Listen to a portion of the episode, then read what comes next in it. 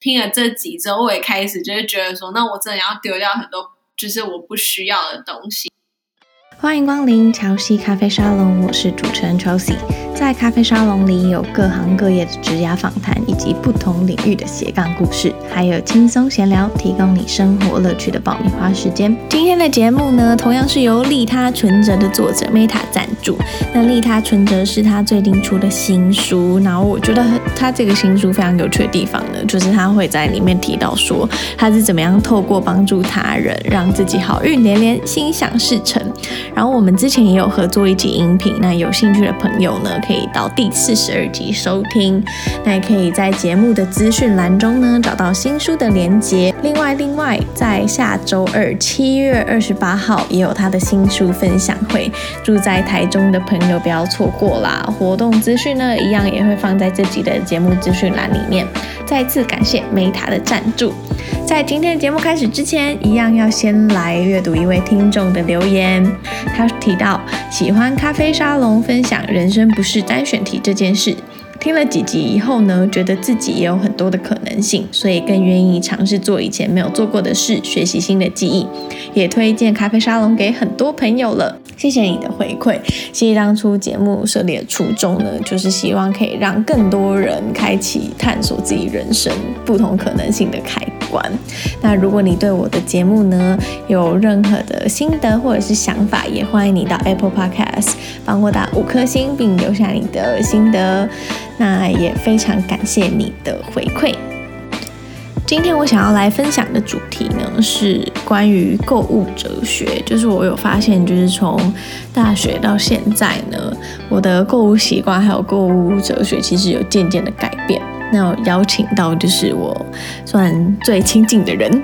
她是我妹，来跟我一起来聊这件事情。那为什么要邀请她呢，是因为她现在也是大学刚毕业，有一点像是以前的我的那个阶段，所以就想要跟她来聊聊关于购物哲学这件事情。让我们一起欢迎她。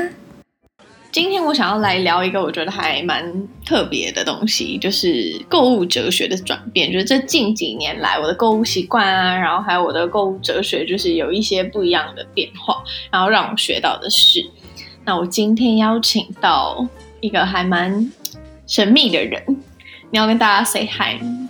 Hello，大家好，我是 Penny。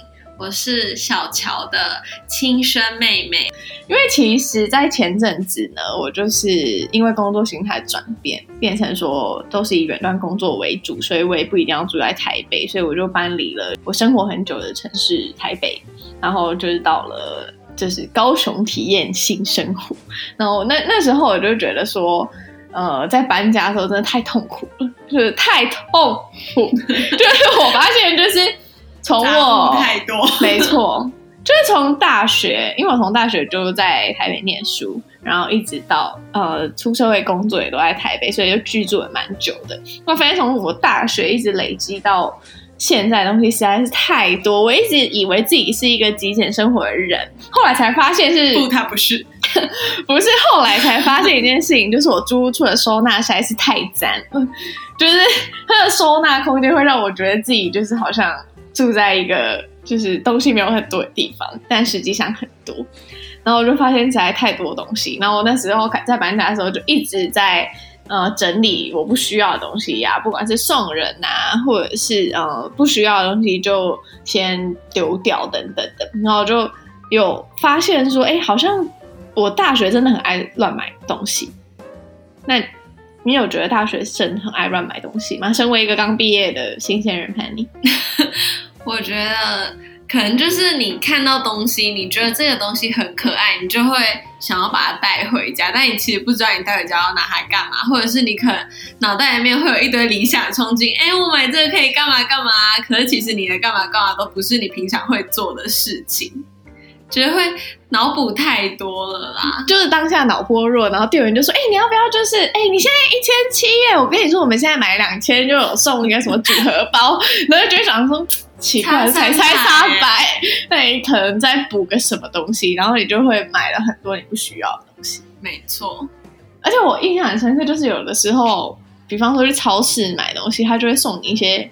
小东西、小杂物，对，小杂物什么公仔啊，或者什么，然后我以前大学的时候就也是脑波弱，然后就是收集会拿会拿，然后现在就会说哦，不用不用，没关系，我不需要这样。然后有有一个就是 委婉的说，委婉又不失礼貌的态度拒绝，对，一起微笑，就是拒绝大家。然后后来我就觉得说。就是嗯，整理东西这件事情让我发现说，好像从以前到现在，我的购物哲学真的有慢慢的改变。比方说，在买衣服上面，就以前大学的时候，就会希望说，哦，自己每天打扮的就是漂漂亮亮啊，然后就是衣服会就是直接炸炸裂多的那种，然后可是就是它可能都没有很贵，然后都是。比较偏，对，都是偏就是快时尚，然后都是比较便宜，那质料可能也没有那么好，然后但是到最后你就会发现，它可能穿没几次就坏了，嗯，或者是说你又要就呃，你也不太会看腻，对，你也不太会再去穿它了，嗯，它就是一个还蛮流行性的物件，嗯、我觉得。就是以前呃小时候不懂事，年少轻狂。的时候，就是会做出这样的消费行为，然后还有拥有这样的消费习惯。嗯，可是我觉得真正开始转变是，就是在开始工作以后，你就会发现说，好像。就因为你去上班，你可能穿的衣服什么就会开始呃微微的正式成熟一点，然后你就会倾向选择比较简单的单品，或者是说它质料比较好。那同时可能自己又有比较多能力可以去负担自己想要的东西的时候，就会有不一样的选择，就会想要买一个好一点的东西，但是你是可以穿久一点、用久一点，比较实用。但是我觉得现在买东西也会倾向于比较简单朴素的款式，就是感觉可能我明年再看，我后年再看，然后也不会觉得腻。对，我觉得不会看腻这一点，或者是像我现在买的衣服都非常简单，就是可以有很多不一样的搭法，然后质料好，但是它可能价格稍微贵一点，我觉得也没有关系。嗯，那以前可能就不会。以前的话就不会去特别想这件事情，只是觉得好看，那我就买。我不会去思考我购物背后的就是那么多环节，就是哦，我哪时候穿到它，我什么场合穿到它，那它可以怎么搭配？嗯、那我现在可能买一件衣服，我就会至想至少三到四种搭配的方式，或者是我现有的单品，我可以怎么样去搭配它？嗯、就是我我我我买这件衣服，我不用再特别买其他衣服来搭配，我觉得这是。以现阶段来说，对我来说最好的方式，那也是我在购物的时候会考量的。嗯，而且买越多这样的这样的单品，觉得你到时候在选择其他的时候，应该也会更容易选择吧？因为都是一些好搭配的衣服跟裤子之类的。那你自己有一些买东西觉得很疯狂的，就是对于什么东西特别疯狂吗？大概我觉得应该是。烘焙用品吧，因为我觉得很喜欢，就是可能白话文一点，就是烤烤蛋糕、烤烤饼干的那种烘焙人。然后有时候可能以前刚开始接触的时候，就会看到很多可爱的模具啊，或者是细胶膜啊，模嗯，或是一些。反正就是相关用具，你只要看到，你就会开始自己又开始脑补，说我可以用这个东西来做什么做什么。然后其实到最后买回来之后，都发现不我用不到，或者是可能我真的就是好用那一次两次，然后那东西就会一直放在那边。我都觉得，我会觉得我可以办一个烘焙用品二手拍，你知道吗？哎、欸，我觉得其实办二手拍是一个让物品价值延续很棒的方式。嗯。或者是送给朋友，对，就是把这个东西就是送给一个，或者是卖给一个，就是他真正可以继续用它的人，总比你放在柜子里面，然后它有一天就会坏掉。我觉得大家可以去听，就是我在第二十八集有提到那个《怦然心动的人生整理术》。嗯，那其实他提到的就是说，留下你需要的东西，就是留下你留下你看到这个东西会有怦然心动感觉的那样子的物品，嗯、然后。其他的呢，你可能就是可以呃送给别人呐，或者是说呃就就不要这样。然后因为我觉得我在那一集里面其实有提到，我那集其实是提到说将怦然心动人生整理术应用在人际关系，然后还有应用在整理手机 app。因为那时候呢，我还是一个，就我我觉得我到现在，即便是到现在，还是迈向就是简单的生活，但是我觉得我还没有到极简，所以那一集其实我一直是 focus 在人际关系这个部分，怎么样用。怦然心动人生整理术套用在人际关系，那我现在又回过头来，就是因为这一次整理东西的关系，那我就会发现说，这个真的就是因为它本来就是运用在整理物品上面的，嗯，对，我就觉得说这个法则其实也很受用。那就是在这边宣传一下，如果朋友呢对于就是怦然心动的人生整理术，除了应用在物品以外，可以怎么样运运用在人际关系上面？可以回去我音频的第二十八集收听那一集，因为那一集其实还蛮多朋友反馈我说，其实呃对于他们现阶段的人际关系还蛮有帮助的，所以如果有兴趣的朋友可以过去听。你有听吗？大概听两三遍。怎么说？就是、怎么说？就是觉得还蛮受用的，而且我觉得就是可能我现在他不是工商，我就是你还可能会跟他 A 个小红包，就是那一集那一集我记得，就是我听第一次的时候，我就觉得这很对，就是你根本不需要去。就是有点像是委屈自己，一面迎合别人啊。你就是你自己啊。那会是你朋友的人，就是会是你朋友。那不会是你朋友，你跟他在一起也不快乐啊。大家会渐行渐远。对，大家就是会，就是合则那叫什么？合则来，不合则去，类似这种吧。对，就是就是那种概念。对，然后跟整理东西，我觉得也很有。就是我也是听了这集之后，我也开始就是觉得说，那我真的要丢掉很多。就是我不需要的东西，可能像以前，好，就是可能像以前，就是一些不太熟的人，现在已经很不熟的人的小卡片，就是即便我觉得，就是可能把人家是算这个东西是人家的心意，然后把它丢掉，我觉得不太 OK。但是，但既然就是我们现在也不是说。那么好了，那可能这个东西留着也是触景伤情嘛。那可能就是整理一下，然后给自己换个好心情。其实我觉得是一个蛮不错的方式。对，我觉得哦，有另外一个方式，我觉得你可以把它拍照起来。哦，对，就拍照起来就变成数位版的。对，然后你把实体的卡片就是。就是你也可以把它丢掉，我觉得回归大自然，算是对。呃，就是因为我觉得那种卡片就是当下彼此的一种心意跟祝福嘛。对。那你可以用另外一种数位的形式，将这份心意跟祝福保存起来，我觉得也是一个还不错的方式。那同时，你的空间还有你的心情也会变得会，我觉得我觉得比较开阔。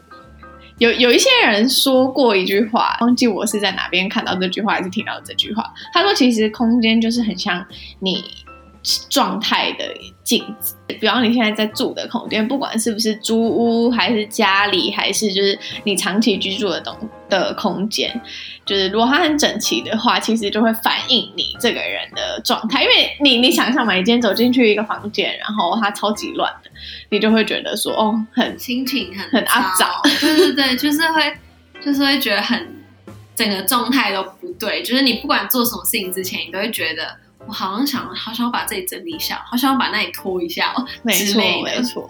所以我觉得这也是一个整理东西的一个哲学。嗯，我还有一个购物哲学的转变，就是化妆品跟保养品。哦，真的会很会囤货，以前真的。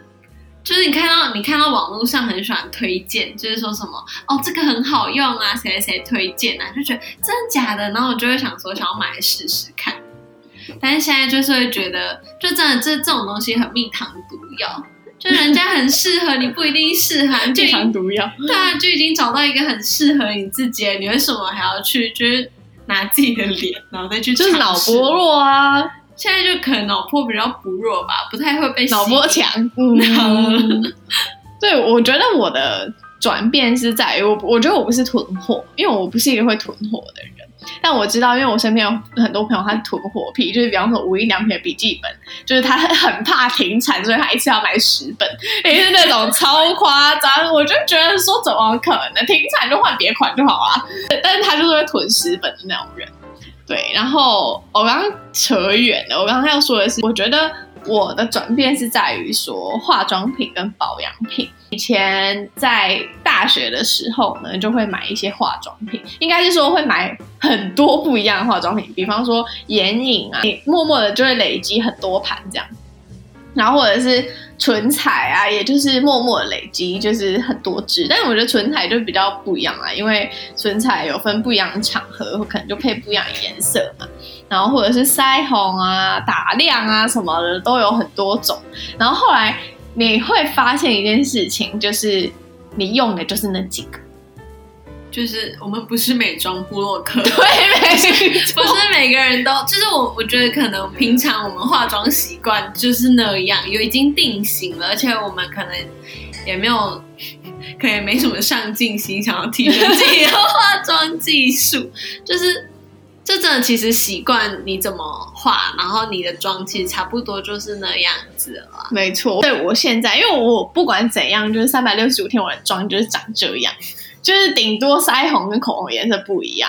但是我像我本身是不太会画眼妆的，不太会画是不是不想画，是根本不会画，就是我不会什么晕什么。呃，眼影啊，什么那种高深技术，我学几次就是就是失败几次，所以后来我就放弃，我就是只用单色眼影。然后我觉得有一个可以分享，就是呃，我已经至少一两年没有买眼影了，因为以前累积的就已经够我用，所以我现在用不完。对，根本用不完。然后甚至有一些我觉得太鲜艳、不太适合我的颜色，我就会去送给就是。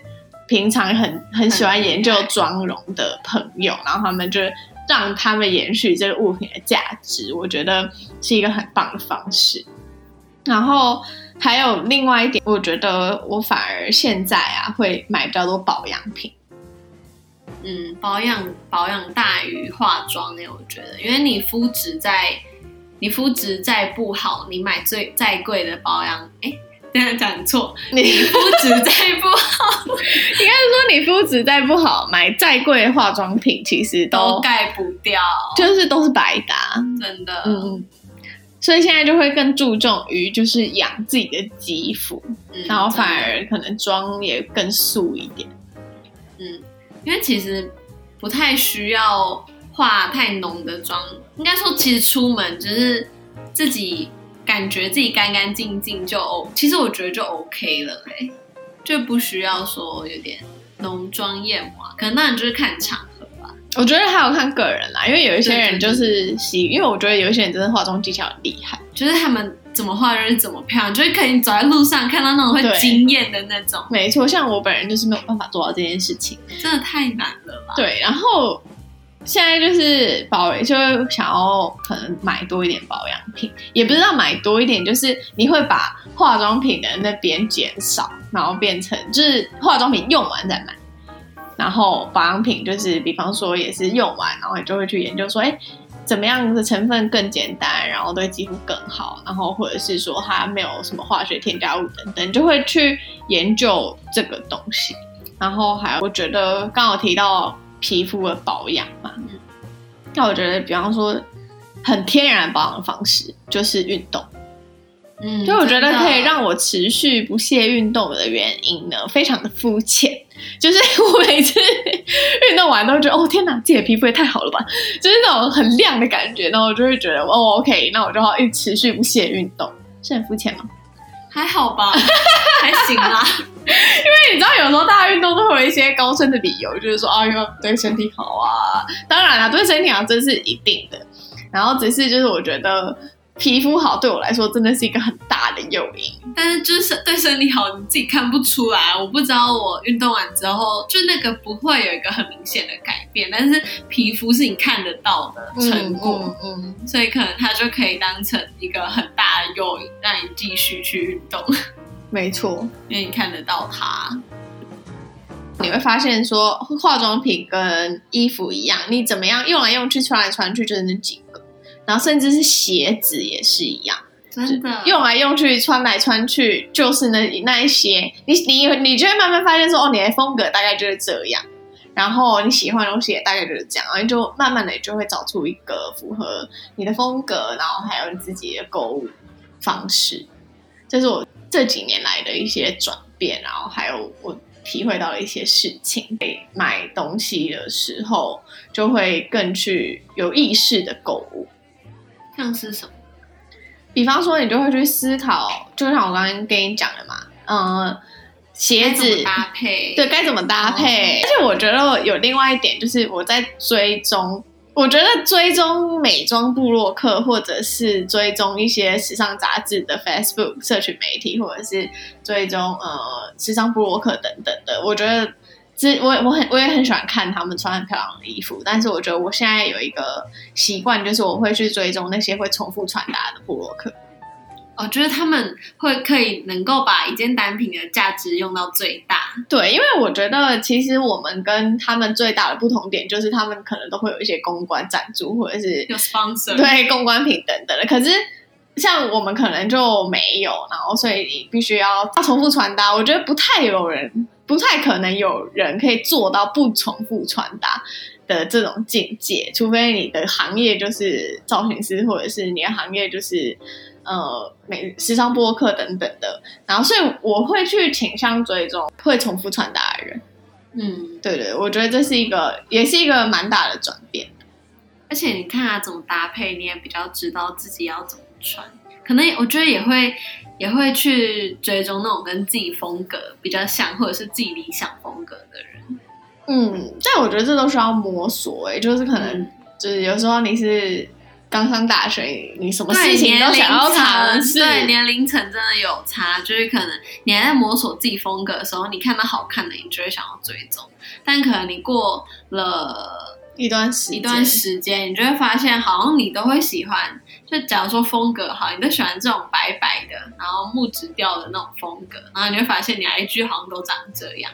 那你看别人的 IG，你就发现 哇，这简直是另外一个世界。但是可能就会反映到他可能现在的穿着大概是这种。比方说之前我大学时候很流行古着，那因为我完全不是，就我觉得我自己不太适合古着。对对，但是我有一些朋友超适合古着，然后就会发现说他们追踪的其实也都是哎古着穿搭非常厉害的人。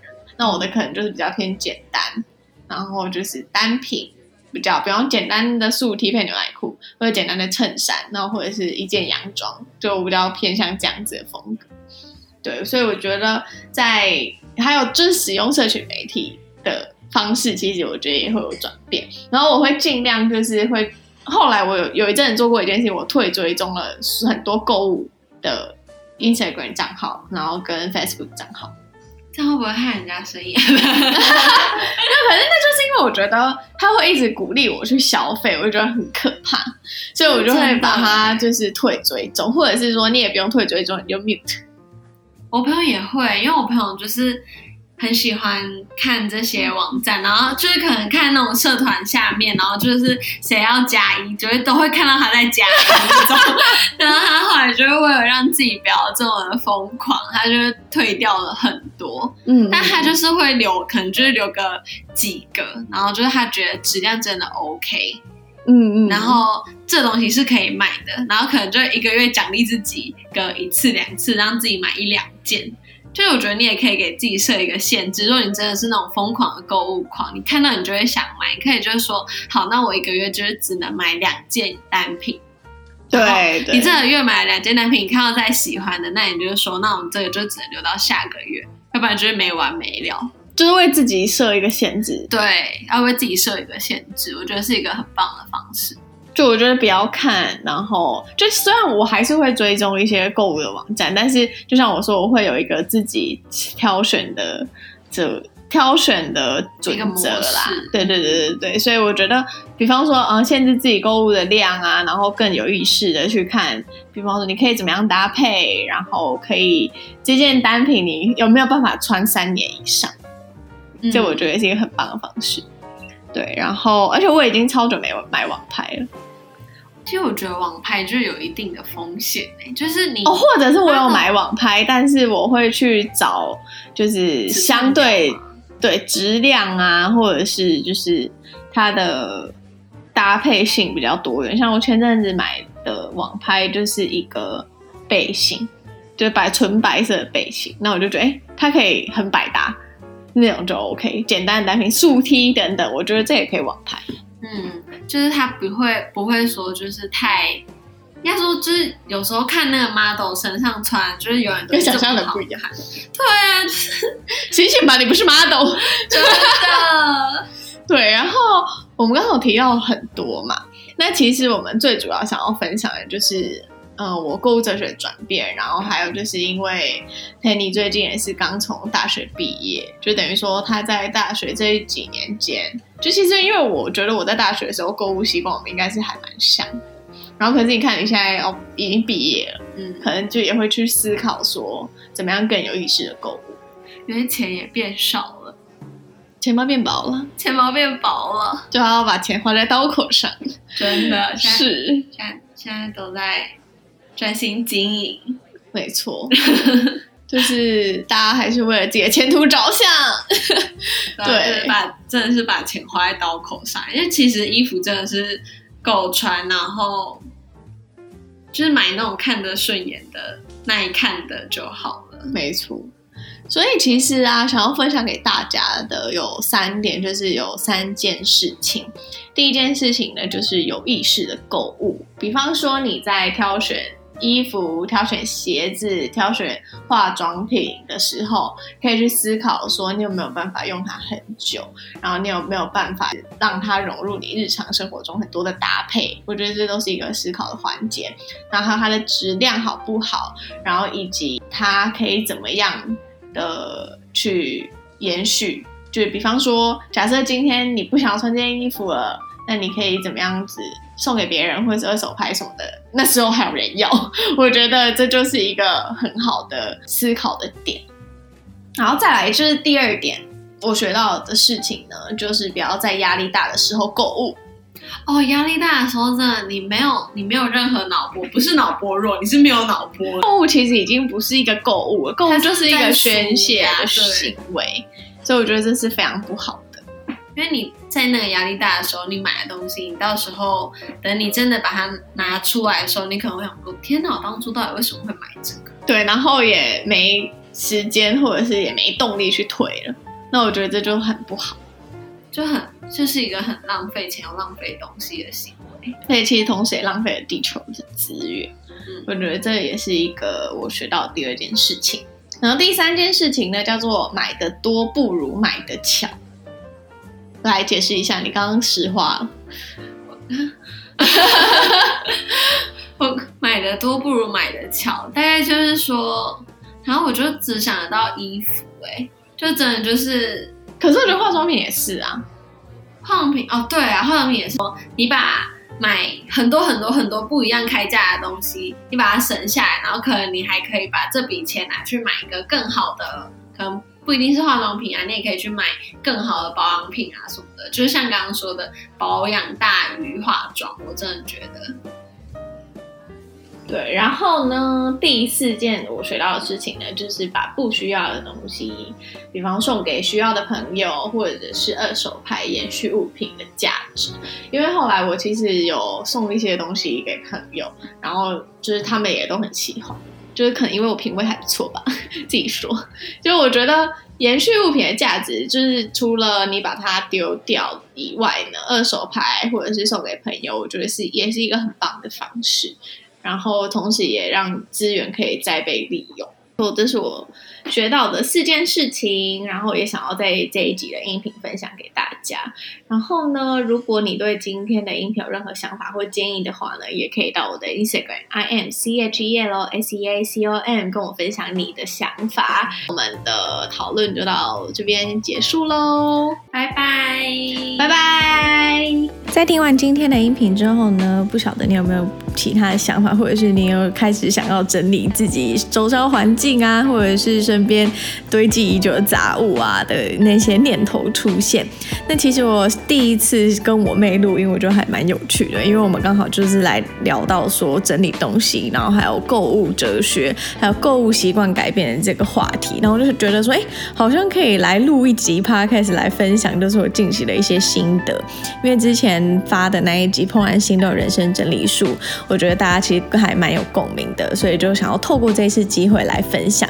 那其实我觉得购物的习惯改变了，真的是还蛮影响我的。以前我真的很爱买一些小废物或者是一些杂物，然后堆的到处都是。但现在渐渐的觉得说，我只需要。